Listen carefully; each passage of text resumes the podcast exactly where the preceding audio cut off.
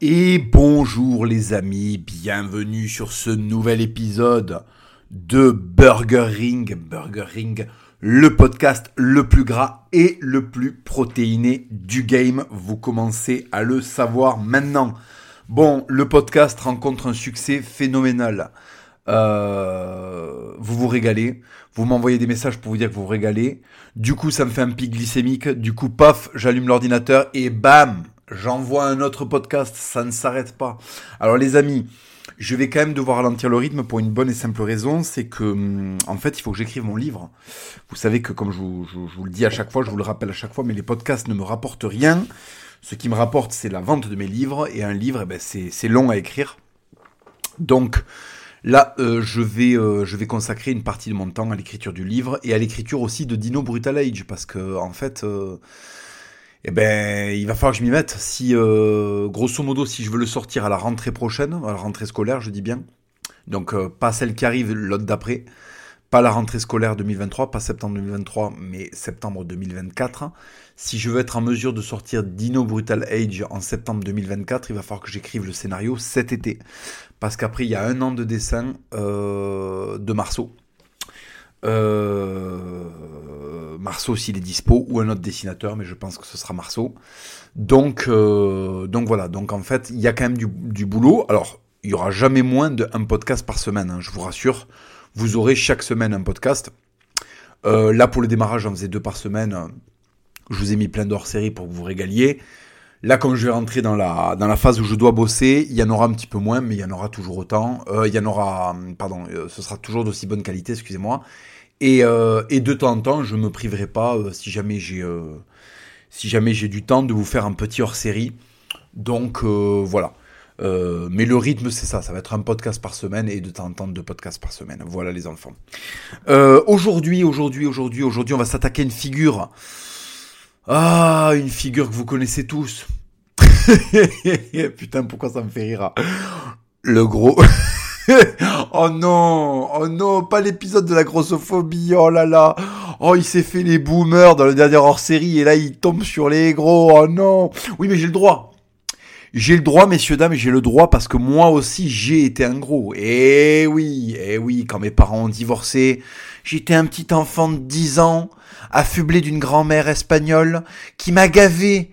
Oh, chaque fois que mes parents se disputaient, me gavaient. Une dispute, un peu de sucre. Une dispute, un peu de sucre. Et comme mes parents se disputaient tout le temps, beaucoup de sucre. Donc du coup, euh, j'ai le droit. J'ai le droit d'éclater euh, les gros. Hein, j'ai le droit de le faire. Je l'ai été. Non seulement je l'ai été, mais en plus je l'ai été, pas longtemps, longtemps, mais je l'ai quand même été suffisamment longtemps pour en parler. Et surtout, je m'en suis sorti, bordel. Je m'en suis sorti. Je me suis sorti du surpoids, quand. Et, vous voulez, vous voulez franchement, est-ce que vous voulez que je vous dise qu'est-ce qui m'a fait sortir du surpoids? Au collège, donc en fait, mes parents divorcent, j'ai 10 ans. Et donc voilà, famille espagnole, donc euh, le divorce, c'est le trauma, puisqu'en fait tout se faisait en famille.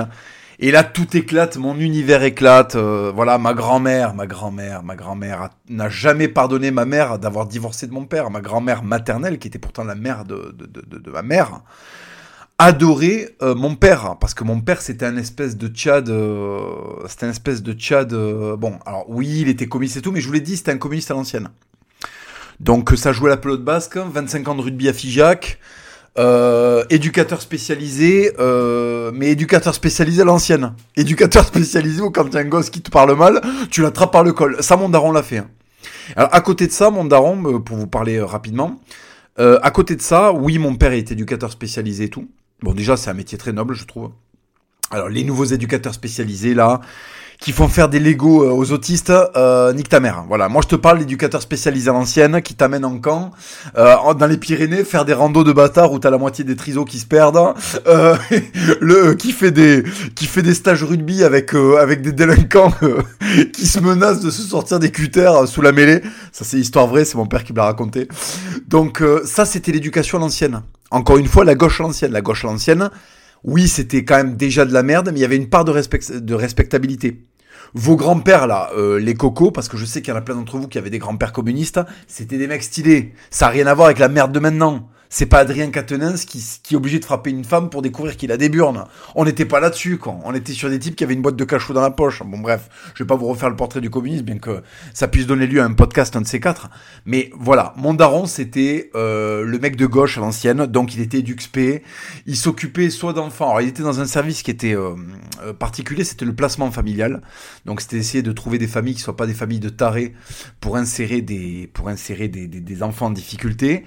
Et je suis très très fier de mon père quand même parce que vous savez, euh, il a sauvé des gosses dont personne ne voulait, qui étaient clairement euh, les, déchets de la société. Enfin, en tout cas, la, société les considérait comme des déchets. C'était pas du tout des déchets. Ils étaient mal partis, on va dire. Et mon daron, via le rugby, via euh, via son charisme, via via sa personnalité, sa générosité, via sa sa, sa son inébranlable son inébranlable solidarité, son inébranlable humanité de, vieux coco malgré tout, eh ben il en a sorti quelques-uns de la panade. Il en a sorti quelques-uns et je suis vraiment très très fier de ça. Donc euh, voilà, mon daron pour vous replacer un peu le, parce que j'en parle souvent, je l'évoque souvent, mais c'était ça quoi. Ça. Et Duxp, il m'a amené aux réunions, du Parti communiste. Ça aussi, il faudra que je consacre un podcast pour les réunions du Parti communiste. C'était incroyable. c'était incroyable. C'était le le Disneyland soviétique. C'était non mais enfin bon bref. Je ferai un podcast spécifique là-dessus parce que là il y a beaucoup trop de choses. Mais voilà, c'est pour vous. C'est pour vous un peu vous situer mon daron. Donc mon daron était d'origine espagnole, ses deux parents étaient espagnols, il est né de nationalité espagnole mais en France, à Figeac. Voilà, mes grands-parents paternels ont participé à la libération de la France, ils étaient dans le maquis du Lot, et ils n'étaient pas dans le maquis en 46, ils étaient dans le maquis dès 40, puisque euh, en fait euh, les, Espagnols qui vivaient en France étaient euh, des Espagnols réfugiés du franquisme, donc de facto des rouges. Donc, euh, si tu veux, quand les Allemands ils ont déboulé, euh, pas le choix, il faut être, euh, il faut être, euh, il faut être dans le maquis, sinon c'est direction Mauthausen. Voilà. Euh, d'ailleurs, mon grand-père a été déporté, a été déporté à Mauthausen. Mon grand-père paternel. Bref. Donc, donc voilà. Donc, et d'ailleurs, j'avais montré la carte, la carte de l'ancien combattant dont je suis très très fier. la carte d'ancien combattant de, de, de, de de mon grand-père paternel, euh, voilà, qui lui a fait donc, euh, désolé, je m'étends, mais il a fait la guerre du Rif, 1922-1939, je sais pas si vous vous rendez compte, la guerre du Rif euh, au Maroc, quand l'Espagne quand l'Espagne s'est battue contre les courageux Rifis de la montagne, les tribus berbères de la montagne menées par Abdelkrim. Euh, voilà, d'ailleurs, mon, grand-père paternel, je ne l'ai pas connu, il est mort avant que je décède, mais il était, euh, il était, euh, il était profondément, il était profondément, en fait, il avait beaucoup aimé le Maroc. Voilà, il était profondément marqué par cette guerre du Maroc, d'après ce que j'ai compris, d'après ce qu'on m'a rapporté, et il avait beaucoup aimé la vie qu'il qu'il avait au Maroc, même si c'était une vie de combat. Mais le reste du temps, quand il allait à Tanger ou à, ou à Titoine, il était euh, Tétouane ou Titoine, je sais plus comment on dit, Tétouane, je crois. Il était Tétouane. Il était, euh, aimait le Maroc. Il aimait le Maroc. 1939, la guerre civile éclate en Espagne. Il déboule euh, en tant que gradé dans l'armée républicaine. Il n'était pas anarchiste, il était, euh, dans l'armée régulière, il était communiste, quoi, dans l'armée régulière. Et, euh, et il se retrouve en 1900, euh, 1939, donc de 1922 jusqu'à 1936, pardon, putain, excusez-moi.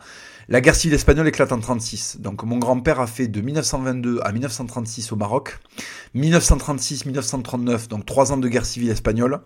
Et puis euh, il arrive en France en 39, il fait un camp d'internement à Argelès-sur-Mer, puis à Gurs.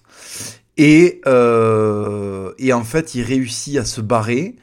Il remonte, euh, il remonte à Figeac pour des raisons que j'ignore complètement.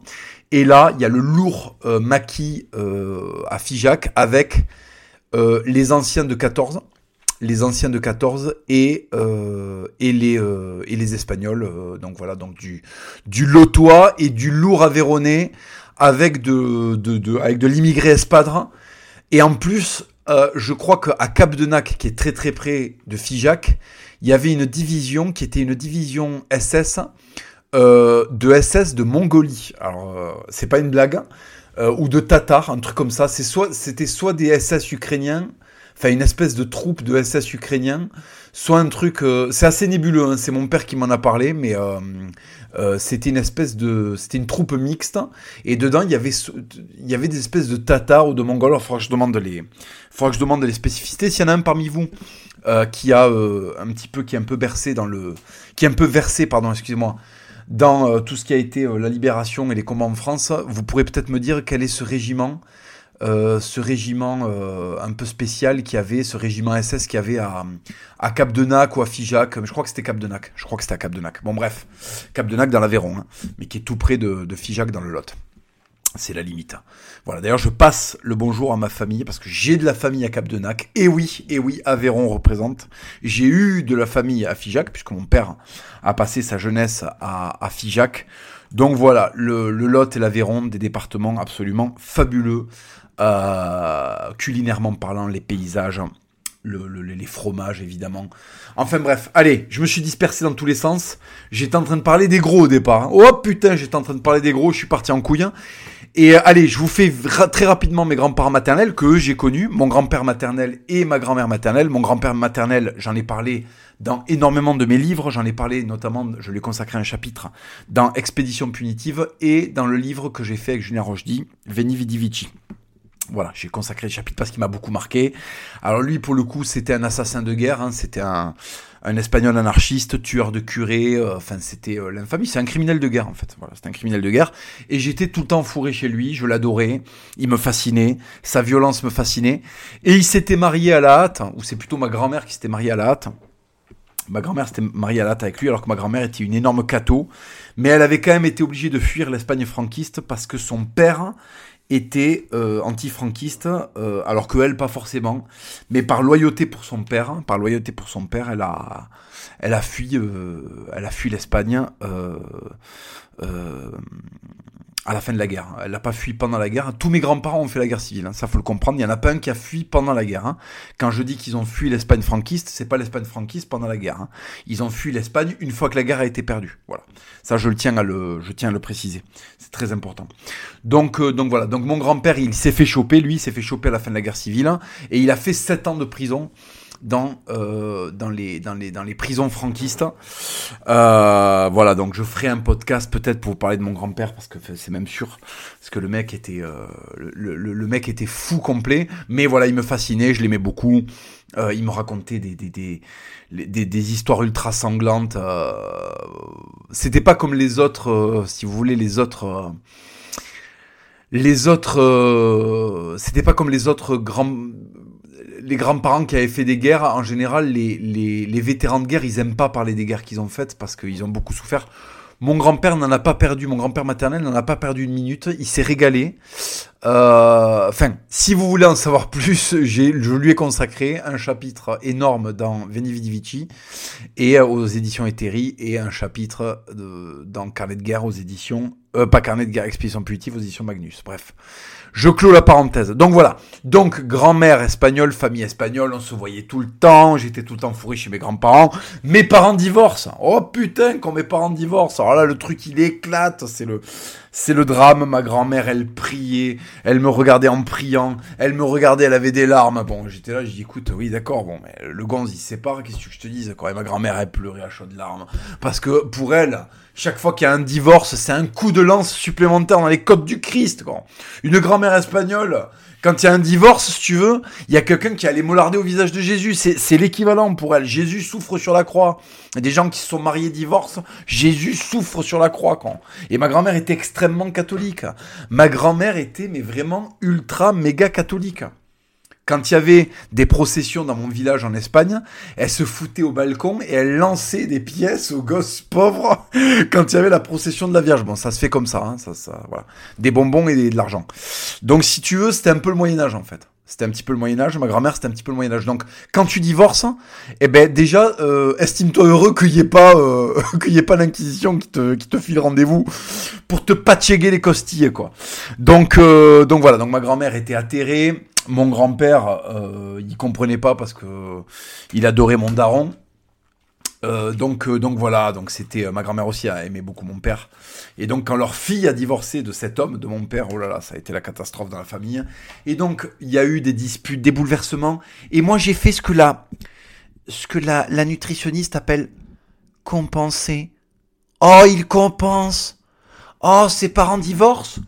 Et comme on est dans une famille de gauche de merde et qu'il n'y a aucune discipline, tout le monde le laisse bouffer ce qu'il veut pour purger son malheur. Oh, et ben alors, et oui, parce qu'à 10 balais, t'es une merde. À 10 balais, tu n'as aucun, tu n'as aucun, tu n'as absolument aucun garde-fou à 10 ans. À 10 ans, il n'y a pas de gendarme intérieur qui te dit non, ne finis pas cette tablette. Alors, il n'y avait jamais rien chez moi. Il n'y avait jamais rien à bouffer parce que comme j'étais un petit gros, mes parents avaient enlevé absolument tout ce qui ressemblait de près ou de loin à du sucre. Donc, quand j'avais la dalle, il y avait des sardines ou du roquefort. Et comme j'étais une petite merde, j'étais pas un petit gros français, hein. j'étais un petit gros espagnol. C'est très très important. Un petit gros espagnol, c'est très différent d'un petit gros français. Le petit gros espagnol, il a besoin de pics glycémiques réguliers. Alors que le petit gros français, je sais qu'il y a du sucre et du sel. Il y a quand même le sel. Le pâté est présent, le camembert est présent. Non, non. Le petit gros espagnol, lui, il veut il veut se tuer par le sucre. Oh, qu'est-ce qui s'est passé, docteur? Votre enfant s'est suicidé, s'est suicidé à coup de glucose, madame. madame Jimenez, le baleineau que vous nous avez amené s'est suicidé à coup de glucose, on n'a rien pu faire, putain. Il a regardé une fois de trop Jurassic Park et Predator et il a mangé, il a mangé toutes les 10 minutes du film, il était en train de manger une énorme tablette au riz soufflé. Vous vous rappelez de ces tablettes de chocolat? En plus, ça coûtait que dalle, ça coûtait 1,20€. C'était du sucre, du cacao de mauvaise facture avec, euh, avec de l'huile de palme. Et ça passait tout seul et tu t'enfilais ça, con putain. Et alors quand il y en avait, parce qu'en plus ils les vendaient par quatre. Et donc du coup tu t'engloutis ça comme si tu étais une décharge humaine. La décharge humaine. Ses parents divorcent, il devient obèse. Oh là là là là, je bouffais. Et quand j'allais chez ma grand-mère, mais ma grand-mère, mais elle me faisait à bouffer quand. Incarnita. Incarnation, elle s'appelait. Euh, diminutif, c'est Incarnita. Donc j'allais chez Incarnita, ma grand-mère au Mirail, là, je montais dans la HLM, là. J'arrivais quand je, mon grand-père ouvrait la porte, là, je sonnais, mon grand-père ouvrait la porte ils avaient toujours le petit, euh, ils avaient toujours la petite chaînette parce que ça commençait à être un peu tendu au mirail. Et, euh, et donc j'arrivais. Et alors ma grand-mère me faisait des plats du poulet à l'ail. Elle me découpait des tranches de chorizo quand euh, une, une, caricature, la petite tortilla quand la petite tortilla avec 28 œufs. Et puis quand elle versait l'huile d'olive euh, dans la casserole, elle en mettait pour moi et elle en mettait pour tout le tiers monde pour tous les enfants du monde qui n'auront pas mangé aujourd'hui, mais je te mets un surplus d'huile d'olive. Et quand je parle d'un surplus d'huile d'olive, on est à un litre pour trois jours. Hein. Attention, là ça rigole pas. Hein. C'est là c'est pas euh, là c'est pas l'Espagne de Barcelone. Hein. Là c'est l'Espagne de la grosse Castille là. Hein. C'est l'huile d'olive, mon pauvre, ça ça, ça ça ça gicle par les yeux et les oreilles quand. T'appuies sur le ventre, devient espagnol, hop, ça fait jaillir l'huile par les par les cavités oculaires quand. Bon bref. Et, euh, et donc j'arrivais, alors elle me faisait du, du, Elle était contente de me voir, donc elle me faisait du poulet à l'ail. Alors tu t'arrêtais pas là, miam miam miam, des pilons quand je mangeais comme un bœuf. En plus j'étais un adolescent, donc allez vas-y là. Et qui est mas Est-ce que est-ce que je te resserre? Mais bien sûr, ah ouais là, vas-y. Ah ouais là c'est mamie. Vas-y vas-y, resserre-moi. Quand bam bam, des plâtrés, des tortillas, du pain blanc. Et oui parce que les Espagnols ne savent pas ce que c'est que du bon pain. Mes grands-parents, ils ont passé je sais pas combien d'années en France, ils continuent à couper la, croûte du camembert, quoi. Cette bande d'espingouins, quoi. Cette bande de sagouins. Ils coupaient la, ils coupaient la, croûte du camembert, quoi. Putain, mais. Oh là là là là là là, mon dieu. Et alors, le pain, quand le pain, le pain espagnol, quand le pain espagnol.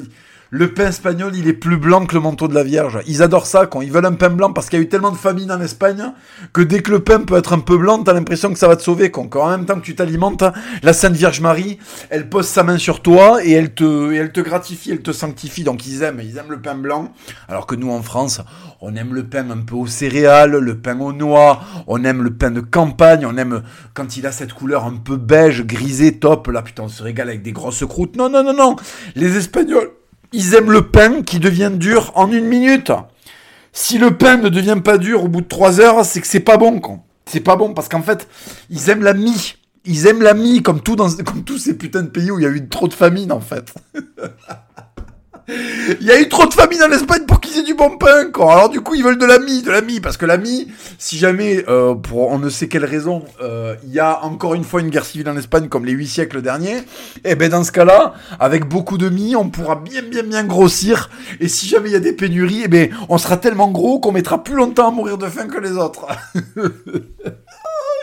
Donc le pain, mais le pain était infâme. Le pain était infâme. Il était nourrissant qu'il en pouvait plus. Mais le truc, parce qu'elle avait le subterfuge, ma grand-mère, c'est qu'elle le trempait dans l'huile d'olive. Elle me mettait un plat de, elle me mettait un plat de, de pilon de poulet. Elle appelait mon grand-père qui était en train de regarder les infos, lire le journal, parce qu'il branlait rien de la journée.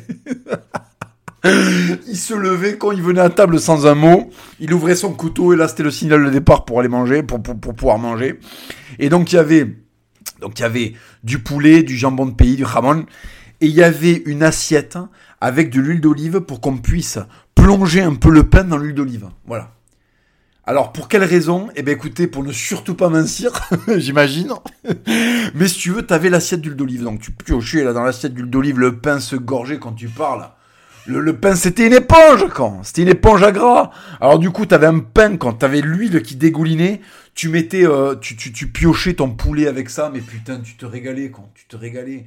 Et alors quand mes parents ont divorcé, ma grand-mère, elle a triplé les doses. Elle a triplé les doses. Et à la fin du repas, on sortait, quand on était lourd comme des bourgeois du 19e, qui mangent comme des grands propriétaires terriens, quoi, putain. On sortait de table, on allait sur les canapés regarder les infos, quoi. Euh, ouais, parce que mon grand-père faisait que ça, regarder les infos. Donc on allait sur les canapés euh, regarder les infos, quoi. Et là, je vous jure que c'est vrai, j'entendais ma grand-mère ranger, qui est un bruit très espagnol. Si vous vous demandez quels sont les bruits espagnols, ce sont les bruits de femmes qui rangent des trucs de la cuisine. Pendant que les hommes ne branlent rien, quand putain. Et eh ben alors la Méditerranée quand Ah putain. Et donc du coup ma grand-mère elle était en train de ranger les elle était en train de ranger les trucs pendant que mon grand-père démarrait sa sieste. oh le féministe ici ici caché où le féminisme quand le féminisme, il est caché derrière le canapé, on le trouve plus, quoi. Oh putain. Et donc ma grand-mère, elle rangeait le truc et tout. Et puis je vous jure que c'est vrai, je vous donne ma parole d'honneur que c'est vrai. Euh, il y avait une petite heure où elle était en train de ranger les trucs et tout, ça, ça, prenait une heure. Une heure après la fin du repas gargantuesque à base de pain blanc et de poulet, quoi. On se tapait, on se tapait une espèce de, de trucs qui s'appelaient. Bon, en fait, c'était des churros, mais c'était des churros sans la machine à churros. Donc ma grand-mère appelait ça des buñuelos. Les buñuelos, grosso modo, c'était des beignets à l'huile, quoi. Des beignets de farine et d'œufs à l'huile, quoi. C'était du churros, mais sans la machine pour faire la forme. Donc ça faisait des espèces de. Je crois qu'en Savoie, ils ont un truc comme ça qui s'appelle des pédnones, je crois. Je crois. Je crois que ça s'appelle comme ça. Euh... Donc bref, bref, bref. Et donc du coup, euh, mais vous voyez ce que c'est quoi les beignets à l'huile quoi les beignets à l'huile mais le beignet sucré farine sucre œuf lait tu mets ça dans l'huile d'olive quoi euh, après tu rajoutes du sucre et elle nous en a amené des saladiers entiers et j'étais en train de regarder M6 Kid comme un goré et elle m'a mené à bouffer à bouffer à bouffer à bouffer à bouffer il fallait manger quand tes parents divorcent deviens obèse c'est la solution quoi C'est ça qu'elle se disait dans sa tête, la ouais là. Tes parents divorcent, euh, donc en fait tu vas mourir. Parce que la suite logique, c'est ça, quand tes parents divorcent, c'est que tu vas mourir. Donc pour éviter de mourir en Espagne, il faut être très gros. Voilà. C'est une logique, si tu veux, qui nous arrive tout droit d'un siècle où il n'y a pas encore l'électricité. Mais pourquoi pas? Pourquoi pas, Madame Incarnation Jimenez Pourquoi pas? Donc du coup, on bouffait, on bouffait, on bouffait, on bouffait. Après, je rentrais chez mes parents, enfin chez ma mère, puisque mes parents étaient divorcés. Je rentrais chez, chez, chez, chez ma mère. Et là, euh, ma mère déprimée. Ma mère déprimée. Et oui, parce que bon, t'as fait la féministe. Et du coup, tu te retrouves à manger des trucs bizarres. Te retrouves à bouffer des trucs. Euh, te retrouves à manger. Une femme toute seule, c'est comme un enfant. un homme tout seul, c'est comme un clodo. Un homme, quand tu le laisses tout seul, quand tu le laisses sans femme, ça devient un clodo. Il chie la porte ouverte, il se lave pas les mains après avoir chié, il va piocher dans le frigo, il s'alimente avec des trucs d'enfant ou alors avec des trucs euh, euh Roquefort, jambon d'York, pain. Euh, un homme, quand il a pas de femme, ça devient un clochard. Une femme, quand elle a pas d'homme, ça devient un enfant, en fait. Mais un enfant déprimé. Un enfant qui va pas bien, quoi. Un enfant, moi, ma mère, elle allait à Leader Price, quoi. Elle allait à Leader Price, elle prenait sa bagnole, elle allait à Leader Price, et elle achetait un gâteau qu'on appelait le chinois. Alors je sais pas si vous avez connu ça, c'est un gâteau. Il est sucré con. Les ingrédients c'est très simple, c'est tous les E quelque chose là, E360, E243, E mes couillins, euh, E, E241. Bon bref. Et donc du coup elle se tapait ça et c'était un déluge de sucre. Il y avait une espèce de crème pâtissière dedans. Il y avait un nappage de de, de lait concentré sucré, mais c'était un cauchemar. C'était un cauchemar. Et ma mère se tapait ça, elle déprimait, elle, elle se tapait ça en bougeant la cuisse. elle regardait dans le vide, elle regardait dans le vide, et elle mangeait. Et elle gonflait, elle gonflait. Et donc, du coup, comme il y avait ça à la maison, mais moi, je piochais dedans. Mais oui, parce que avant, quand on vivait avec mon père, il n'y avait pas de merde dans les placards. Mais maintenant que c'est une femme qui décide de ce qu'il y a dans les placards, il y a que des trucs qui répondent à des besoins oestrogéniques. Parce que nos darons, c'est des paquets d'œstrogènes. Et les paquets d'œstrogènes, qu'est-ce que ça fait? Ça fait des trucs euh, ultra œstrogéniques, il n'y a aucune discipline.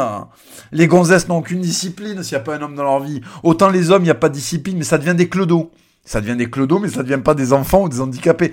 Les femmes, quand elles sont toutes seules, elles ne servent plus rien, elles ne savent plus quoi faire. Elles commencent à faire, elles commencent à boire des tisanes, à lire Marie-Claire et à se taper des Chinois à 4 heures de l'après-midi. Voilà. Donc ma daronne se tapait euh, des, des, des, gâteaux et moi derrière, je la voyais stressée, tout ça et tout. Ça se passait mal. Je mangeais, je mangeais, je mangeais et me voilà, me voilà gros. Me voilà gros quand putain j'ai mis 26 minutes pour vous expliquer pourquoi je suis gros et j'étais obligé de vous expliquer euh, euh, l'histoire de l'Espagne euh, dans les années 30. Attendez, bougez pas, il faut que je boive un petit peu de, de Kong Strong. Bougez pas. Ah putain le pic glycémique ça fait du bien. Et voilà, donc ça y est, paf, je suis gros là. Paf Putain ma tante, ma tante, ma tante qui vivait dans l'Aveyron, ma tante Rosita, donc la sœur de mon père, quand elle voulait dire que quelqu'un est grossi, elle faisait un truc ultra violent. Elle, elle, elle, mettait ses bras comme ça euh, devant son ventre et elle les écartait petit à petit en faisant. elle faisait un esprit de, elle faisait un bruit, une espèce de bruit de P entre le P et le sifflement. et elle écartait les coudes.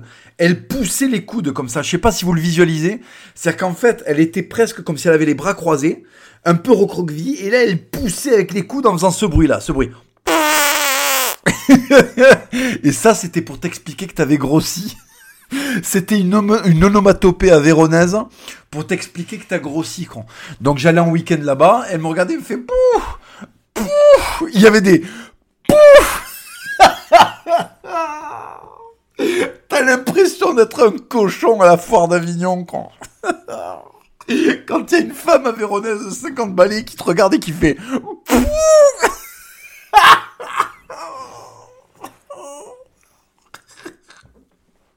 Ça veut dire que t'as un peu trop saucé les plats quand. si tu prends des onomatopées avec les coudes qui poussent quand. Ça veut dire que tu t'es lâché un petit peu trop, mon loulou.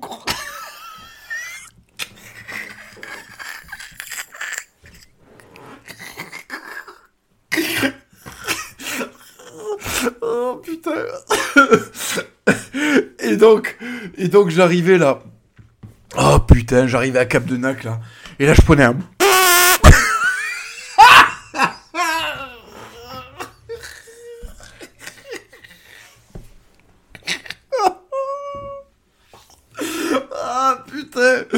Ah, bon, une fois qu'on m'avait signalé que j'avais pris du poids, on passait à table. Et on est dans l'Aveyron. On est dans l'Aveyron, bordel de merde. Donc 22 noix. 22 noix à l'apéro. Après, c'était... Euh, bon, j'étais gosse, hein, mais je buvais pas de 22, de 22 noix. Mais c'est ce qu'il y avait sur la table. Moi, j'avais mon oncle, donc le mari de ma tante. Euh, il nous sortait du Rickless. Le Rickless, quoi. La boisson des mecs qui ont fait l'Algérie. Bon, bref. Et donc, du coup, il y avait de la saucisse sèche, il y avait du jambon, du bon jambon avéronné, il y avait un plateau de fromage de bâtard, avec du cantal qui déborde, enfin bon, c'était incroyable. Des cabécous, évidemment. Il y avait... Euh, il y avait de la ligo, il y avait des trucs de taré en fait, il y avait des trucs de taré. Donc tu bouffais, tu bouffais, tu bouffais quand y a la fin, il y avait une petite foisse, une petite foisse quand. La foisse, ça doit être un des gâteaux les plus sucrés du game quand. Mais la foisse, alors c'est bon la foisse, hein, l'authentique foisse quoi de Cap de Nac. Mais tu te régales tu te régales la foisse au déjeuner, et puis après avec le café, quoi. Et puis après, t'avais la petite gnole, alors ça c'était pas pour nous, mais mon, mon oncle faisait de la prune. Donc euh, il y avait la petite prune à la fin du repas, mais c'était incroyable. Et t'avais que des Golgoth à table, et ça parlait de rugby. Et donc du coup, et il est costaud, resserre-le, quand alors du coup on te resserre quatre fois, parce qu'en fait tout le monde a constaté que t'étais obèse, mais tu l'es vraisemblablement pas assez pour être prometteur au rugby. Alors faut que tu le sois encore plus. C'est un des rares sports où plus tu grossis, quand plus plus on te rétribue. On te rétribue d'être un sac, on te rétribue d'être un plot. On te rétribue d'être une boule, quand une boule, une gigantesque boule qui roule de la cuisine à sa chambre pour venir manger du pâté, quand du, du saucifleur là, de l'aligot là bien coulant, et vas-y que ça fait des filandres là, quand tu relèves la cuillère de l'aligot, quand t'as des filandres entre la patate, quand et le cantal. le régal quand la vraie vie. Alors donc du coup t'étais rose quand t'étais rose comme un porcelet. Heureusement que j'ai un nez qui est pas en forme de groin parce qu'on aurait pu me confondre. Quand on aurait pu me confondre étant donné que la queue elle est derrière et qu'on n'aurait pas vu qu'elle est, elle est pas en tire-bouchon. Quand on aurait pu me saigner comme un goré de tellement que je ressemblais à un cochon. Bon bref. Et donc là je bouffe, je bouffe. Et puis après j'allais chez ma tante, la végétarienne quand qui était la sœur de ma mère. Donc ça, c'était l'autre côté, c'était le côté de ma mère. Et alors ma tante, elle avait des gosses, c'était tous des fils de fer. Ils avaient une génétique, ces fils de pute, c'était tous des fils de fer. Il y en a pas un qui avait un pet de gras. Et donc du coup, chez eux, contrairement à chez moi, il y avait du sucre plein les placards. Il y avait du sucre plein les placards, comme plein les placards. Mais il y avait du sucre de toutes les sortes différentes. Il y avait du Nutella, des spéculoos. Alors tu prends les spéculoos, tu les trempes dans le Nutella. Après tu te verses un bol de lait que, que t'aurais filé à un Saint-Bernard. Et tu le trempes et puis ça passe, ça fait une espèce de bouillie dans la gorge et tu te fais passer ça dans l'œsophage. Et là, t'as un pic glycémique qui te fait oublier tout quand tu sais plus comment tu t'appelles, tu sais, tu connais plus ton adresse, quand t'arrives pas à voir à plus d'un mètre de toi. Mais t'es heureux parce que ton cerveau, pour quelques minutes, il est plus en train de penser au divorce de tes parents. Alors du coup, hop, les Kellogg's, les trésors de Kellogg's, pardon, euh, les brioches, elle avait de la brioche, elle avait des chocolats, il y avait le code d'or aux noisettes, il y avait le code d'or chocolat blanc aux amandes et vas-y, vas-y, du sucre, encore du sucre, plus de sucre. Allez, le dieu du sucre, tu vois bien que je suis, euh, j'ai apostasié le christianisme, je suis dévoué, je suis dévié au, je dévoué au dieu du sucre. Je te donne mon âme, dieu du sucre. Allez, inonde-moi, inonde-moi de glucose, fais en sorte que mes veines fassent du putain de carambar. Je veux plus avoir du sang, euh, je veux avoir du caramel qui coule dans mon cœur. Donc tu, tu, tu voilà, tu abandonnes toute dignité, tu manges, tu manges et tu grossis et au bout d'un moment, tu vois flou parce que tu as bouffé. Mais si tu veux, tu as des sensations, tu as, l'air d'être emprisonné dans le corps d'un Marocain de 55 ans farci de, farci de, de, de s'appelle, de, de, diabète. C'était horrible, c'était horrible, c'était horrible. Euh, donc je mangeais, j'allais chez ma tante, je mangeais, je mangeais, je. Et là, les gens sont là. Ça serait bien qu'ils fassent un peu des activités, des activités sportives. Eh oui, parce que tu te vois plus, mais tu prends la moitié du canapé. Les gens, ils n'arrivent pas à te regarder dans les yeux. Parce que t'es trop gros, tu les gênes. T'as l'arrêt du cul qui dépasse ton pantalon, t'as des cuisseaux, quand. T'as des cuisseaux quand tu t'assois, on a l'impression que c'est une cinquantenaire qui va aller se confier euh, chez le psychiatre, c'est infernal, quand. C'est infernal, t'as des espèces d'éventration là de ventrèche. Quand tu joues au rugby là t'es sans arrêt en train d'essayer de rentrer ton maillot dans le short. Parce que t'as la pampare qui pousse t'as la pampare qui écarte tout textile qui voudrait la, la, recouvrir. Et oui parce que ton ventre à force de le faire grossir tu lui as presque donné une autonomie tu, lui as presque donné une autorité à ton bide quand ça devient presque un individu à part entière on a deux doigts d'aller faire les démarches à la préfecture pour lui donner des papiers quoi ton ventre tellement qu'il existe en soi à part entière il prend presque autant de place que toi quand t'as une pampare elle a presque autant de droit de citer que toi, partout où tu vois, elle te précède. Quand elle découvre tout ce que tu découvres avec 20 cm d'avance. Et oui, parce que tu la portes loin, ta pampare. Quand tu la portes loin, alors là, elle supporte plus d'être brimée, elle veut respirer. Ton ventre a des velléités émancipatoires. Il devient comme un putain d'adolescent à la fin de l'adolescence. Il veut respirer l'air frais, il veut se montrer. Il veut montrer aux gonzesses de la classe à quel point t'es bourré de vergétures. Il veut exposer ces vergétures, il veut les offrir à l'humanité. Il veut offrir ce corps dégoulinant, il veut se montrer ton ventre. Et toi, petit individu honteux, petit enfant de parents divorcés, tu ne veux pas, tu ne veux pas que ce ventre existe, tu le nies. Et là, il y a des fils de pute qui viennent et qui te le nient. Et qui te le nient aussi. Et ceux-là, c'est les pires. Mais non, il faut que tu t'acceptes comme tu es. Mais quelle bande d'enculés, con. Quelle bande d'enculés. À ce moment-là, faudra leur répondre Ah ouais, faut que je m'accepte comme je suis. Comment je vais faire pour baiser? Est-ce que tu crois que les gonzesses ont envie de faire du trampoline avec leur cul euh, sur du doux? Non Non, alors qu'est-ce que tu me racontes, con? Qu'est-ce que tu me racontes? Mais moi, au collège, j'étais un enfant. Donc je voulais pas encore pécho. Donc je me suis je me suis contenté de ce gras et puis au rugby t'avais toujours un mec à moitié aveugle. Ouais il prend la balle va péter dedans il était content que tu sois obèse. Il y avait toujours un mec euh, de 80 balais qui avait connu euh, les privations, qui te disait euh, que c'était génial d'avoir du Mais là, il est levé au grain, il est levé au grain, et le petit, le petit, tu t'essouffles quand tu montes l'escalier, l'autre il est là, il est levé au grain, il va aller péter en face, là ouais. Eh, faites-le jouer contre, contre, faites-le jouer contre Portette, faites, faites-le, mettez-le devant, mettez-le devant, mettez-le devant, il va aller péter là avec la balle. oh putain, alors donc soit ton gras est valorisé par les copines de ta mère qui sont des menteuses, parce qu'elles, elles se font déglinguer par qui, con? Pas par des gosses obèses de 10 ans.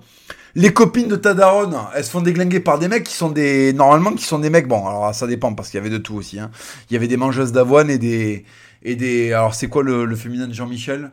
Des euh, Suzanne, euh, je suis un canal... Euh, je suis un canal... Attends, c'était quoi? Non, parce qu'il y avait une des... Il amies de ma mère qui était elle avait des délires là comme ça de, C'était une voyante. Elle est un peu voyante, elle est un peu magicienne. elle est surtout un peu tarée quand. Et alors donc elle à chaque fois, elle t'expliquait voilà l'équilibre du corps, les chakras, l'avoine, elle ferme ta gueule. Elle avait des bocaux avec des graines dedans, elle faisait des assortiments de graines et tout pour manger, putain. Oh enculé. Alors elle, elle me fait rêver parce que elle, en fait, elle était déçue des hommes parce qu'en fait, elle traînait. Ça, je vous fais une petite aparté sur sur ma tante parce que c'était ma tante en fait. C'était une amie de ma mère, mais qui était ma tante. Bref, euh, mais en fait, c'est compliqué. En fait, c'était ma tante sans savoir que c'était ma tante. C'est qu'en fait, il y a l'oncle de ma mère qui avait mis un coup de bite à sa daronne. Et du coup, euh, tout le monde dans la famille savait qu'en fait, elles étaient... Euh, qu'en fait elles étaient cousines et l'autre bon ben elle a passé sa vie à penser que c'était juste une amie. Mais non en fait tu fais partie de la famille. Alors ça me faisait rêver parce qu'elle avait une fif quand elle avait la même fif que euh, le frère de mon grand-père qui avait pilonné sa daronne. Et, euh, et elle s'en rendait pas compte en fait. Elle s'en rendait pas compte. C'était terrible c'était terrible.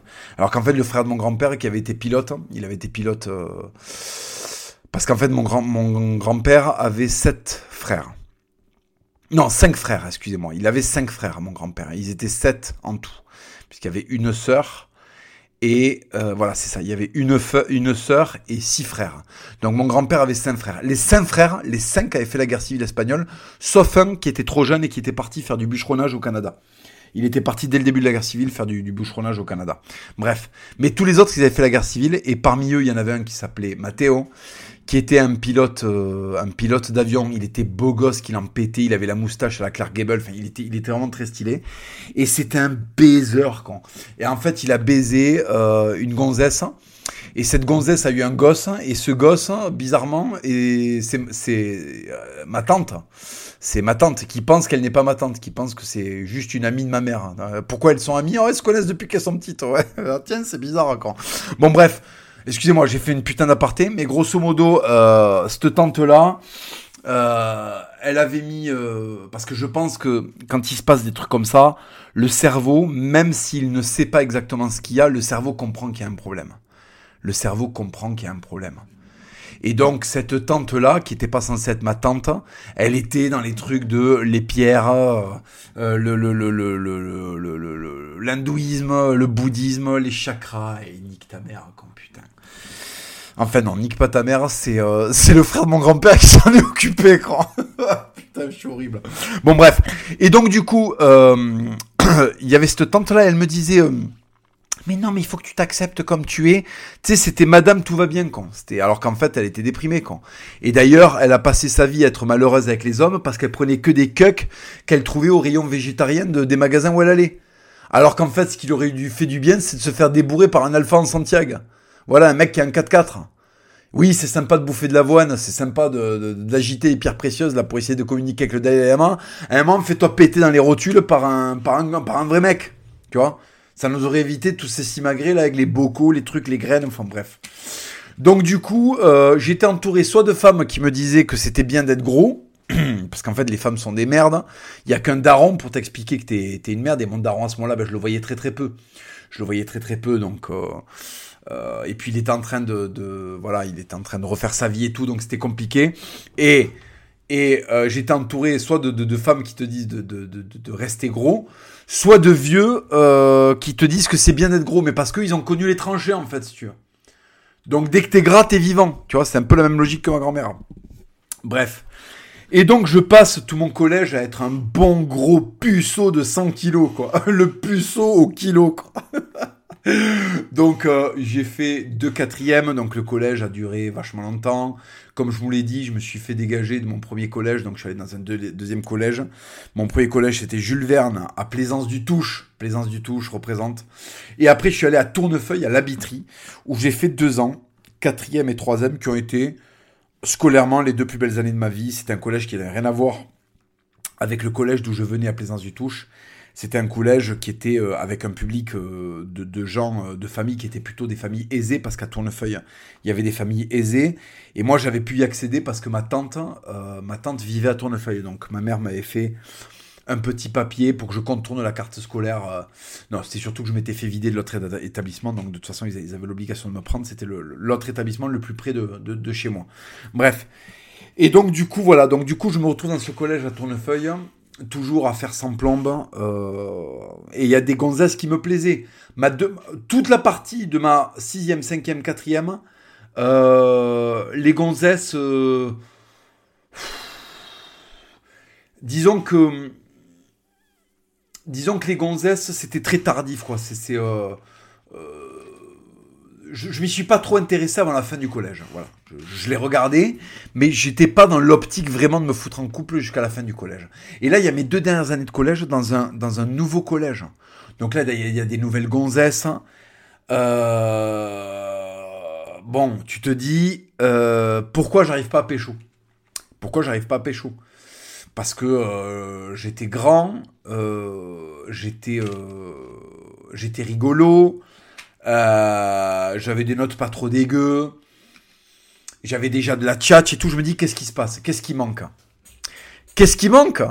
Eh Il manque 4 heures de footing par jour, enculé, quoi. Oh, tu fais 5 tonnes et tu veux une meuf, qu'est-ce qui se passe? Tu veux l'écraser dessus, en fait? C'est ça, tu veux une meuf pour réaliser un meurtre, là? Tu veux pas te réveiller pendant la nuit et lui rouler dessus, quoi?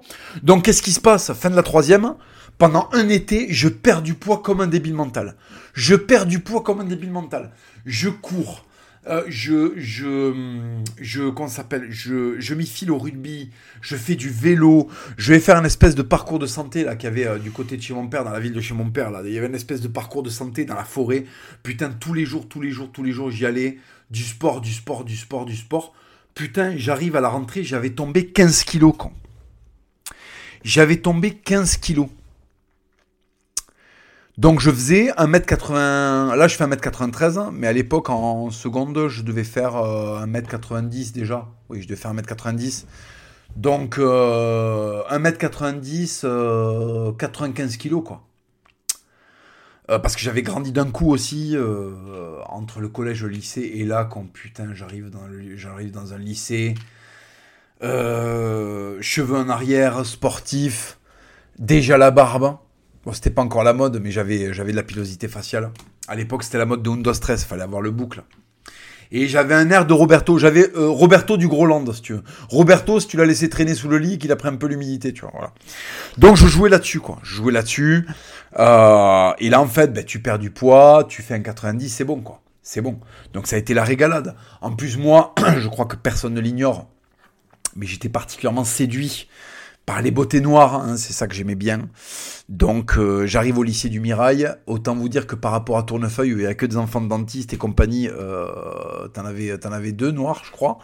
Euh, là j'arrive au Mirail, c'est plus la même, c'est plus la même. Alors c'est pas Paris non plus, hein, c'est pas le Wakanda, mais il y avait de quoi faire quoi. Il y avait de quoi faire. Et alors là, bon, voilà, les amis, là, bon, je suis en seconde, il y a un Stress qui passe à la télé, je ressemble au héros, j'ai les cheveux en arrière, j'ai tombé du poids comme un bâtard. Voilà, voilà, voilà, voilà. Et là, j'ai compris un truc. j'ai compris que en fait, euh, no pain, no gain, hein, pour faire le connard un peu d'américain, là, pour faire mon, mon, Tate à 10 balles. En fait, j'ai passé un des étés les plus éprouvants de ma vie, parce que tomber 15 kilos en deux mois, c'est quand même quelque chose. Tomber 15 kilos en deux mois, c'est quelque chose. Nerveusement, c'est compliqué. Euh, je me rappelle que mon daron, pour m'aider, me filait des bouquins qui étaient hum, trépidants, et donc je lisais des livres pour pas aller au frigo, quoi, pour pas bouffer. Et je dessinais. Je dessinais, je dessinais, je dessinais. Je lisais. Mon père m'avait passé euh, La pierre et le sabre et La parfaite lumière. Donc j'avais lu les deux. Après, il m'avait passé euh, un livre sur euh, les samouraïs encore. Ah, il me faisait lire des bouquins pour que je, pour que j'arrête, quoi, pour que j'arrête de, de, de, d'être un sale gros et que je, je me compte. Donc il m'avait beaucoup aidé. Je faisais beaucoup de vélo avec mon petit frère. Donc j'avais tombé 15 bars. Hein. J'avais tombé 15 bars. Ah, c'est, c'est, ça, change la vie. Et en fait, euh, voilà, on va arriver au bout de 45 minutes euh, au noyau de ce que je voulais vous expliquer. C'est qu'en fait, euh, quand j'ai tombé ce poids-là, ça m'a coûté. Parce que les gens ils disent oui, j'ai un métabolisme, mais moi c'est pareil. Hein. Moi, moi je vais vous dire, hein, aujourd'hui, si je me laisse aller, là, si j'arrête d'aller à la boxe, si j'arrête de faire les promenades de Maximus et, mes 15 000 pas par jour, mais je deviens obèse, quoi. Je deviens obèse. Des gens qui ont un métabolisme lent, il y en a des milliers, il y en a des millions même en France, il y en a des millions. La différence, c'est qu'on se surveille, on fait attention. Il y a de la discipline. Sa discipline, je l'ai acquise comment? Je l'ai acquise parce que, en fait, j'ai été récompensé d'avoir eu cette discipline. Et c'est ça la beauté de la vie, c'est qu'en fait, quand tu t'y files dans quelque chose, euh, je suis passé de gros puceaux au collège, j'arrive au lycée, j'arrive au lycée et je pécho euh, les meufs qui me plaisaient quoi. Je, je pécho les meufs euh, euh, qui me faisaient fantasmer clairement quoi. Voilà. Donc si tu veux, quand t'as quand t'es plein d'hormones à 18 balais et que la vie te récompense comme ça, qu'elle te dit tiens mon cochon, voilà ton petit burger africain. bon ben voilà. Là tu vois les choses, tu vois les choses différemment quoi. Tu, tu, tu, tu te rends compte que tout dans la vie va être un combat euh, et des sacrifices en fait, le putain de sacrifices. Et c'est pour ça que la religion catholique elle est géniale, parce qu'en fait le catholicisme t'apprend à reconnaître la puissance du sacrifice. Jésus-Christ, il s'est fait clouer sur la croix pour acheter nos péchés. Alors je sais qu'il y a plein de gens, ça leur parle pas, ils se disent ouais bon d'accord, ok, alors qu'est-ce que ça veut dire, qu'est-ce qu'on doit en tirer? Mais l'enseignement qu'on doit en tirer, c'est que les choses les plus belles s'obtiennent par les sacrifices les plus grands. Et dans votre vie euh, mortelle là en ce moment, réfléchissez à ce qui vous sépare des choses qui vous font envie. Moi, ce qui me faisait envie, c'était les, les, les, afro-américaines que je voyais dans les clips euh, de MTV dont je m'abreuvais, parce que j'étais un grand consommateur des clips d'Ice Cube. Euh, c'était ça ma motivation. Alors, je, je vous l'accorde, il y a, il y a quand même plus noble comme motivation. Mais euh, c'était comme ça, c'était comme ça. C'était, euh, quand on a cet âge-là et qu'on est plein d'hormones, surtout que moi j'avais un taux de testostérone absolument phénoménal, puisque je vous rappelle que j'ai commencé à avoir de la barbe en cinquième. Donc si vous voulez, j'avais les couilles en fusion quand même. Et là j'arrive au lycée et toutes les meufs qui me mettaient la barre euh, dans les clips dans les clips de MTV, il y avait la déclinaison sauce sauce Afrique dans le lycée. Donc ça a été la régalade, ça a été la régalade. Et en fait, euh, euh, ça a été une période de ma vie où j'étais... Euh, enfin, je jouais au rugby, je m'y filais, tout ça, et j'avais des récompenses. Et ce que je veux vous dire, c'est que les gens aujourd'hui qui se plaignent,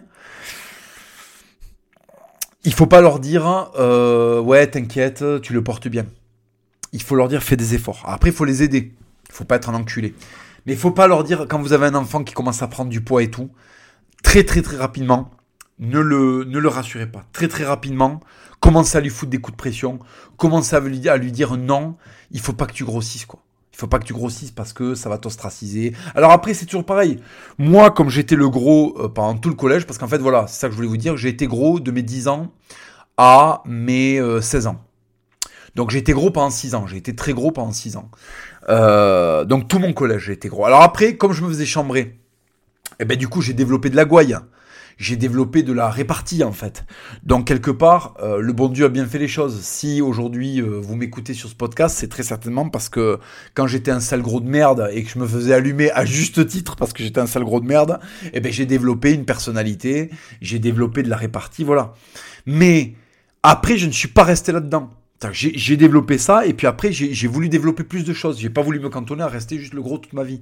Et il y a énormément de fils de pute qui font semblant que euh, c'est comme ça, que le sort s'acharne sur nous. Non, Non, tout est une question de volonté.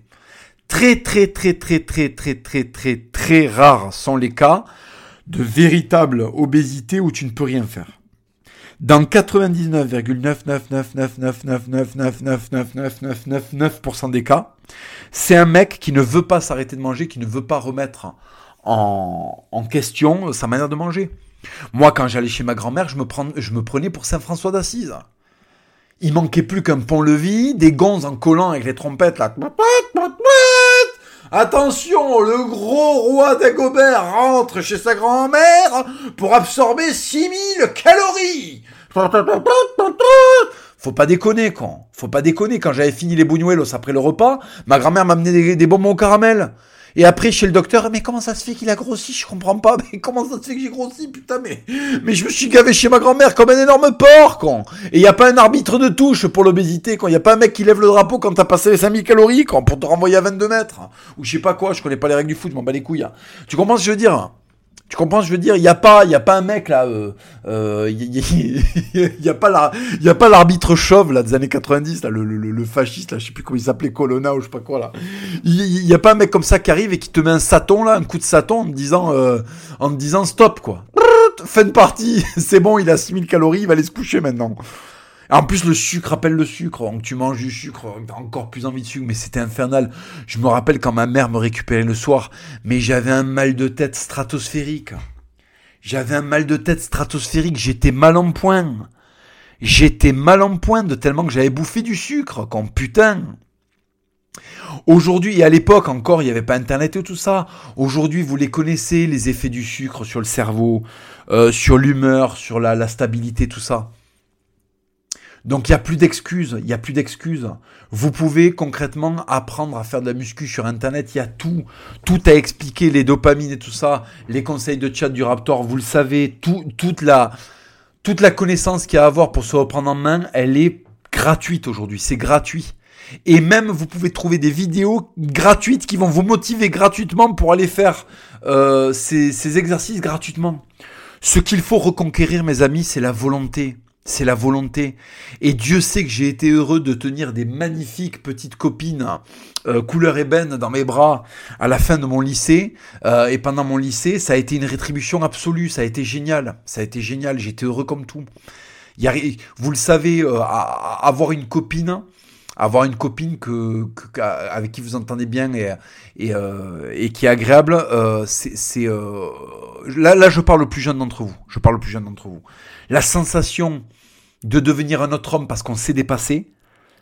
Si toi, tu es comme moi quand tu étais petit là, moi j'aurais aimé qu'il y ait un youtubeur là qui vienne me voir dans un podcast ou qui, arrive jusqu'à mes oreilles et qui me dise Mon petit Hugo, tu es une baleine, reprends-toi en main, t'auras ça, ça, ça et ça. Voilà. J'adorerais que le travail que je suis en train de faire, peut-être avec certains d'entre vous qui sont jeunes, y ait un, quelqu'un qui ait pu le faire pour moi à l'époque.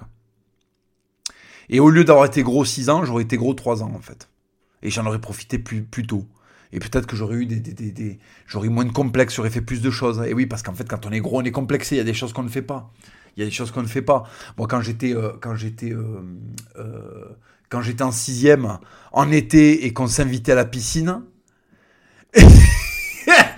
D'ailleurs, j'ai fait une référence à ça dans, dans Expérience de mort imminente, parce que Marceau et moi, on a été tous les deux à des périodes de nos vies, euh, d'ailleurs au, même moment, et pour, presque les mêmes raisons, à cause de la séparation de nos parents, on a été des petits gros. Donc on connaît, on connaît la vie des petits gros, on sait ce que c'est quand il y a la quand il y a la, la, la, la le week-end piscine et qu'il y a toutes les bombasses du collège et que tu peux pas venir parce que c'est la soirée piscine, c'est pas la foire au gras quand. Tu vas enlever ton t-shirt, tout le monde va demander pourquoi il y a un étal de saucisson qui vient de s'ouvrir au bord de la piscine là.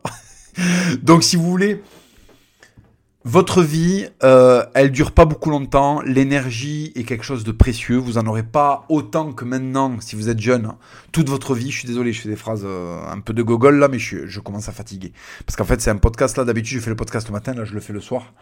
Donc j'ai le, je le cerveau bouillie. Mais ce que je veux vous dire, les gars, c'est que en fait, euh, le plaisir la dopamine de recevoir les gratifications, euh, les grandes gratifications que vous octroient les grands sacrifices que vous avez faits, c'est une sensation qui n'a pas d'égal. C'est une sensation qui n'a pas d'égal. Et l'homme moderne manque de ça.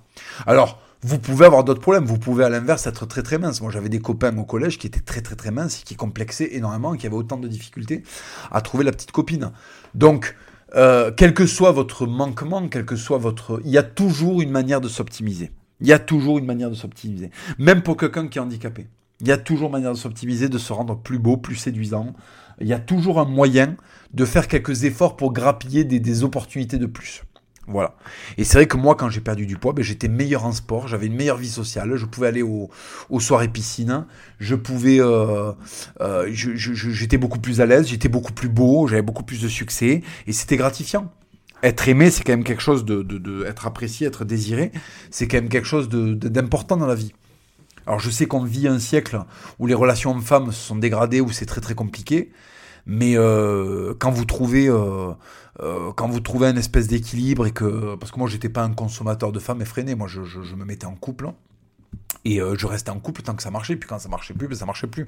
Mais ce que je veux dire, c'est que là, je suis pas en train de vous dire de, de, faire des efforts pour devenir des espèces de prédateurs, je sais pas quoi. Non, non. Euh, trouver, trouver la copine qui va bien. Quand on est en forme et quand on est heureux dans son corps, c'est quelque chose de fabuleux. Et, là, bon, je le dis pour les gros, mais voilà, je vais pas me répéter quelle que soit votre affliction, quel que soit votre manquement, il y a toujours un, moyen quelque part de se rendre, euh, de se rendre. Et puis il y a des choses contre lesquelles on peut pas lutter. Moi, je n'ai jamais complexé de ma perte des cheveux. Quand j'ai compris que j'allais être chauve, j'ai pas commencé à essayer de faire je sais pas quoi. J'ai mis un coup de tondeuse et puis voilà quoi. Et puis après j'ai mis un coup de rasoir et puis euh, et puis réglé.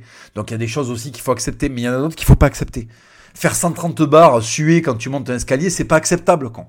C'est pas acceptable. Alors je les vois les gros là. Je les vois là, putain. Je me rappelle d'un truc là, putain. Il y avait un mec, bon, il avait fait une crise cardiaque. Alors c'était assez, euh, assez tragique. Hein. Je vais pas dire dans quel contexte parce qu'on va immédiatement comprendre. Euh, si je cite le lieu et la date, hein, euh, il est possible que la famille m'écoute et, euh, et je veux pas leur causer du mal. Je veux pas leur faire du mal. Donc je, vais m'abstenir de donner la date hein, et le lieu. Mais il y a quelques années de ça, il y a un bon moment, il y a un individu très très gros qui a fait une crise cardiaque hein, et il avait, euh, il avait le début de la cinquantaine. Et alors je me rappelle, euh, sa veuve, complètement éplorée, Oh mon mari il est mort, je comprends pas, je comprends pas. Euh, tu comprends pas Josiane? Tu, tu l'as jamais vu au flunch ton mari? Tu... Est-ce que tu l'as déjà vu à la cantine? Quand il passait à la cantine, oui, parce que c'était quelqu'un qui travaillait dans un établissement scolaire. Est-ce que tu l'as déjà vu passer à la cantine? Est-ce que tu as déjà vu ton mari prendre quatre saladiers de je sais pas quoi, euh, la bouteille de rouge, clope, ricard, rouge, sucre, sucre, bouffe, pâté, con?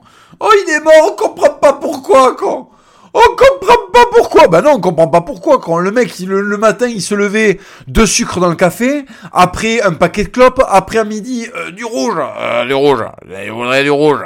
Euh, ça fait pas de sport, ça devient une merde. Il est, il est de couleur violacée quand le gonze, il tremble à cause de la picole. Il a la truffe rouge, quand, alors que c'est pas un toon, le mec. C'est pas dingo, il a la truffe rouge.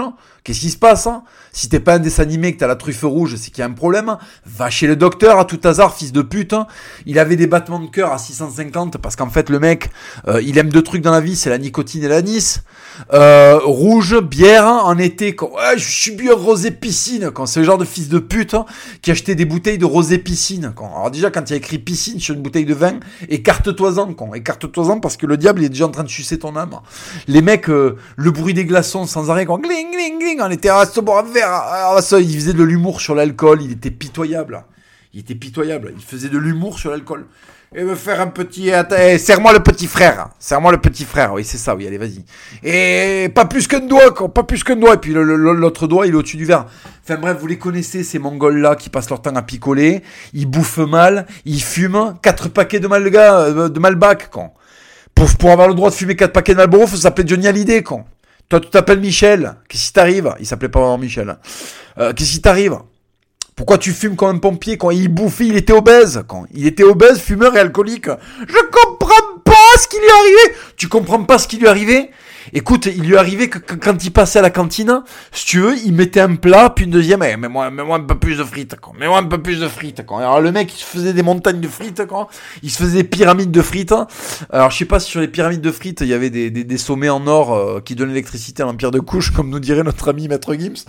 Mais enfin bref, quand le mec se faisait des pyramides de frites, quand des steaks, euh, oui, oui, ben oui, ben au bout d'un moment, mon pauvre, euh, la pompe, quand tu l'entretiens pas, tu fais pas de sport, t'es une merde, t'as aucune ambition, et ben tu crèves. Tu crèves prématurément, con. Je comprends pas, il est parti trop tôt. Mais il est pas du tout parti trop tôt, con. Il a eu 50 ans de bonus, fils de pute. Ça, on pourra le dire, hein, quand t'as un mec de 50 balais qui faisait du footing tous les jours qui va crever. Là, on pourra dire il est parti trop tôt, con. Mais en général, c'est rare. S'il part à 50 balais, c'est que soit il a eu un cancer, soit il s'est fait rouler sur la gueule, en fait. Tu vois, s'il s'est fait percuter par un semi-remorque. Tu vois? Mais quand un gosse de 50 balais, qu'en fait le mec c'est un, mix entre les bidochons et, et, euh, et comment il s'appelle là, quand, et, euh, et l'autre là, et, euh... et euh, putain, euh, Didier Bourdon dans, euh, dans Le Paris, quand, à la fin, quand, il, quand, quand, il fait des repas avec, avec l'autre, avec Bernard Campan, regardez absolument ce film, il est génial, Le Paris, il faut absolument le voir. Bon bref, si t'as un mix d'obèses et qu'à la fin ça fait un supra-obèse, ne t'étonne pas de crever à 50 balais. Ne t'étonne pas de crever à 50 balais, con. Et les gens, ils sont là. Oh, tu sais, c'est pareil, je connaissais un gros. Euh, bon, lui, il était resté gros après l'adolescence. Hein, euh. Et en fait, ouais, je trouve pas de meuf, je trouve pas de meuf. Tu fais 100 plaques, con Tu fais 100 plaques, tu fais 1m65 Qu'est-ce qui t'arrive? Est-ce que tu crois que les meufs, elles ont envie de devenir éleveurs de cochons, con? Si elle t'attrape et qu'elle t'embrasse et qu'elle a l'impression qu'elle attrape un porcelet pour aller le saigner, qu'est-ce que tu crois qu'il se passe dans son corps et dans son cerveau? Elle est dégoûtée, con qui c'est qui a envie de tripoter un pouf, quand Tu ressembles à un pouf marocain en cuir. Tu ressembles à ça, quand Tu ressembles à un traversin. Un traversin court. Pour un lit d'un mètre. Tu ressembles à un boudin, quand Un boudin de canapé. Qu'est-ce que tu racontes Je trouve pas de meuf, enfin. Tu préfères te resservir dix fois que mettre le, que mettre ta, que mettre ta piche dans une patiole. T'es irrécupérable. Normalement, la chatte, c'est le but suprême, putain. Moi, je me rappelle que la première fois que j'ai vu une raie du cul féminine, mais c'est une sensation qui a fait que je voulais tout déchirer après pour ça, pour le retour à l'arrêt, quoi. Redonnez-moi de l'arrêt, s'il vous plaît, redonnez-moi de l'arrêt. Très bien, et eh ben arrête de manger, d'accord. Et fais du sport, d'accord. Et deviens stylé, d'accord. Et coiffe-toi en arrière, d'accord. Et ouvre ta chemise, d'accord. Voilà, j'ai dit d'accord à tout. Tout ce que la vie m'a demandé de faire pour revoir une raie du cul, je l'ai fait. Et toi, con putain, tu préfères deux Twix qu'une raie du cul, con tu préfères te resservir du camembert que remettre une pétée à ta gonzesse Tu préfères les après-midi console nuts qu'une levrette T'es irrécupérable, enculé, tu n'as pas d'âme, tu n'as pas d'âme. Tu n'as pas d'âme. Si une gonzesse, la bonne comme elles sont, à 20 balais, ça te fait pas te redresser te donner envie de te prendre en main, qu'est-ce que tu mérites à part des claques Et de crever à 50 balais après t'être farci, je sais pas combien de millions de bouteilles de Ricard dans ta triste vie d'énorme obèse? Enfin quand est-ce qu'on va arrêter de les plaindre, ceux-là? Il est parti trop tôt Il est parti trop tôt Et les desserts, quand? Est-ce qu'il allait les prendre trop tôt, les desserts, quand? Le mec, il faisait le dessert à 10h, à 11h, après il faisait le repas du midi, après il faisait l'après-repas du midi à 14h, mais enfin... Ah, je comprends pas, j'arrive pas à maigrir. Et tu le vois, le mec, il est en train d'appuyer sur le buzzer de la sauce, là. J'en connaissais un comme ça. Un juif à Père-Levallois, un juif séfarade, il était obèse. Il était obèse quand le mec. Bon, il se trouve que c'était mon employeur, donc je, je, je parce qu'à une époque, je vendais, je vendais des costumes tel un énorme, je, je, je vous en ai parlé, j'avais trouvé du boulot chez un juif séfarade qui s'appelait Patrick. Oh, Patrick, il vendait des costumes, Patrick. Patrick, il était génial, il avait la classe. Et euh, Patrick a fermé sa boutique et j'avais trouvé du boulot chez un autre juif obèse. Et euh, enfin, l'autre Patrick n'était pas obèse, mais en tout cas, euh, celui chez qui j'avais trouvé du boulot en deuxième, il est obèse. Je dis pas son prénom encore une fois parce que euh, peut-être qu'il y a des gens qu'on connaît qui, qui écoutent. Je, je veux pas l'accabler. Surtout qu'il est très reconnaissable. Voilà, il a un magasin dans une rue particulièrement typique pour vendre ce qu'il vend. Il est gros, il est très très très très gros. Je sais même pas s'il est encore vivant. Bon, et eh ben lui une fois, on va bouffer, qu'on va bouffer. Et en fait, euh, on était dans une espèce de chaîne là. Et euh, on avait une discussion, il me disait qu'il était déprimé, voilà, ah, je suis gros, euh, je comprends pas la vie de ma mère, je comprends pas pourquoi. Il était en train d'appuyer sur le buzzer quand de la, de la mayonnaise, là, tu sais, le buzzer des espèces de bidons de maillot là où t'appuies, comme si on était à question pour un champion, comme si c'était la finale de question pour un champion. Si jamais il y avait un son à chaque fois qu'il y a de la mayonnaise qui tombait, ça aurait fait. Putain, le mec, quand c'était pas un hamburger à la mayo qui s'était pris, c'était un bol de maillot dans lequel il trempait son hamburger, quoi. Euh, je comprends pas, je trouve pas de copine. Euh, ben ouais, mais enfin, si tu veux, tes artères, quand c'est encore plus gras euh, que le que le rap de de l'autre là, comment il s'appelle, de de, de euh, Octopute là, je sais plus comment il s'appelle. Euh, t'es t'es tu, tu, manges plus gras que la couenne d'un cochon, quoi, et tu te plains, quoi. Tu te plains de pas trouver de gonzesse. Mais on a, mais comment le cerveau peut décorréler Comment le cerveau des gros peut décorréler la vie de merde qu'ils ont avec leur incapacité à se réfréner, quoi Tu n'as le droit d'être gros que si t'es un gros glorieux. C'est-à-dire un gros qui a des épaules, qui est pas si gros que ça, en fait. Là, le gros dont je vous parle, c'est le gros flasque, quoi. C'est la grosse merde. Avoir de la pampare, mais t'as des épaules d'un mètre de large et tu fais deux mètres, c'est bon. On s'en bat les couilles. Hein. D'accord? C'est pas ça que je, fustige, là. Les gros comme ça, c'est pas vraiment des gros. C'est au Moyen-Âge, on appelait ça des ogres. Ils avaient des gourdins, ils assommaient les gens. Non, non, je te parle le gros flasque, le gros avec les petits doigts, là, les petits doigts. Vous avez rien oublié, c'est celui qui ouvre le paquet, là, Burger King. Oh madame C'est la voix de Cartman quoi. J'ai envie de faire la voix de, Cartman pour vous punir. Il ouvre le, il ouvre le, le, il ouvre le sac là quand il passe. Ils ont rien oublié. Vas-y vérifie, vérifie. Quand tu conduis et que t'as un obèse à l'arrière et que tu passes au drive là de Burger King, ah, vérifie. Est-ce qu'ils ont pas oublié mes potatoes? Tu sais le mec, il, le mec il a deux droits de l'étouffade. Il va s'estouffer quand. Il va s'estouffer de d'inquiétude si jamais tu vérifies pas sur toute sa commande quand. Saloperie. Aucune décence. Aucune décence, bordel. Reprends-toi en main, en main, ça te fait pas bander les gonzesses hein Putain, qu'est-ce qu'il y a de plus... Qu'est-ce qu'il y a de plus attractif dans la vie qu'une gonzesse? Enfin. Et ce qui te sépare de la gonzesse, c'est d'arrêter de te resservir. Putain, tu les aimes plus que tu les aimes plus que les femmes, les macaronis, quand? Mais c'est infernal. Eh non, mais j'ai un métabolisme, ta gueule. Ta gueule, t'as pas de métabolisme, arrête. T'es un gros sac. T'es un gros sac et tu veux pas faire d'efforts quand. Donc, ne me servez plus ce discours-là, ne me servez plus ce discours de oh, oh, oh, oh, il m'est arrivé des choses terribles. Mais oui, mais il nous arrive tous des choses terribles. Euh, moi, le divorce de mes parents, c'était rien. Hein. J'ai vécu des trucs beaucoup plus durs dans ma vie, hein, je peux vous l'assurer. J'ai vécu des trucs beaucoup, beaucoup plus durs.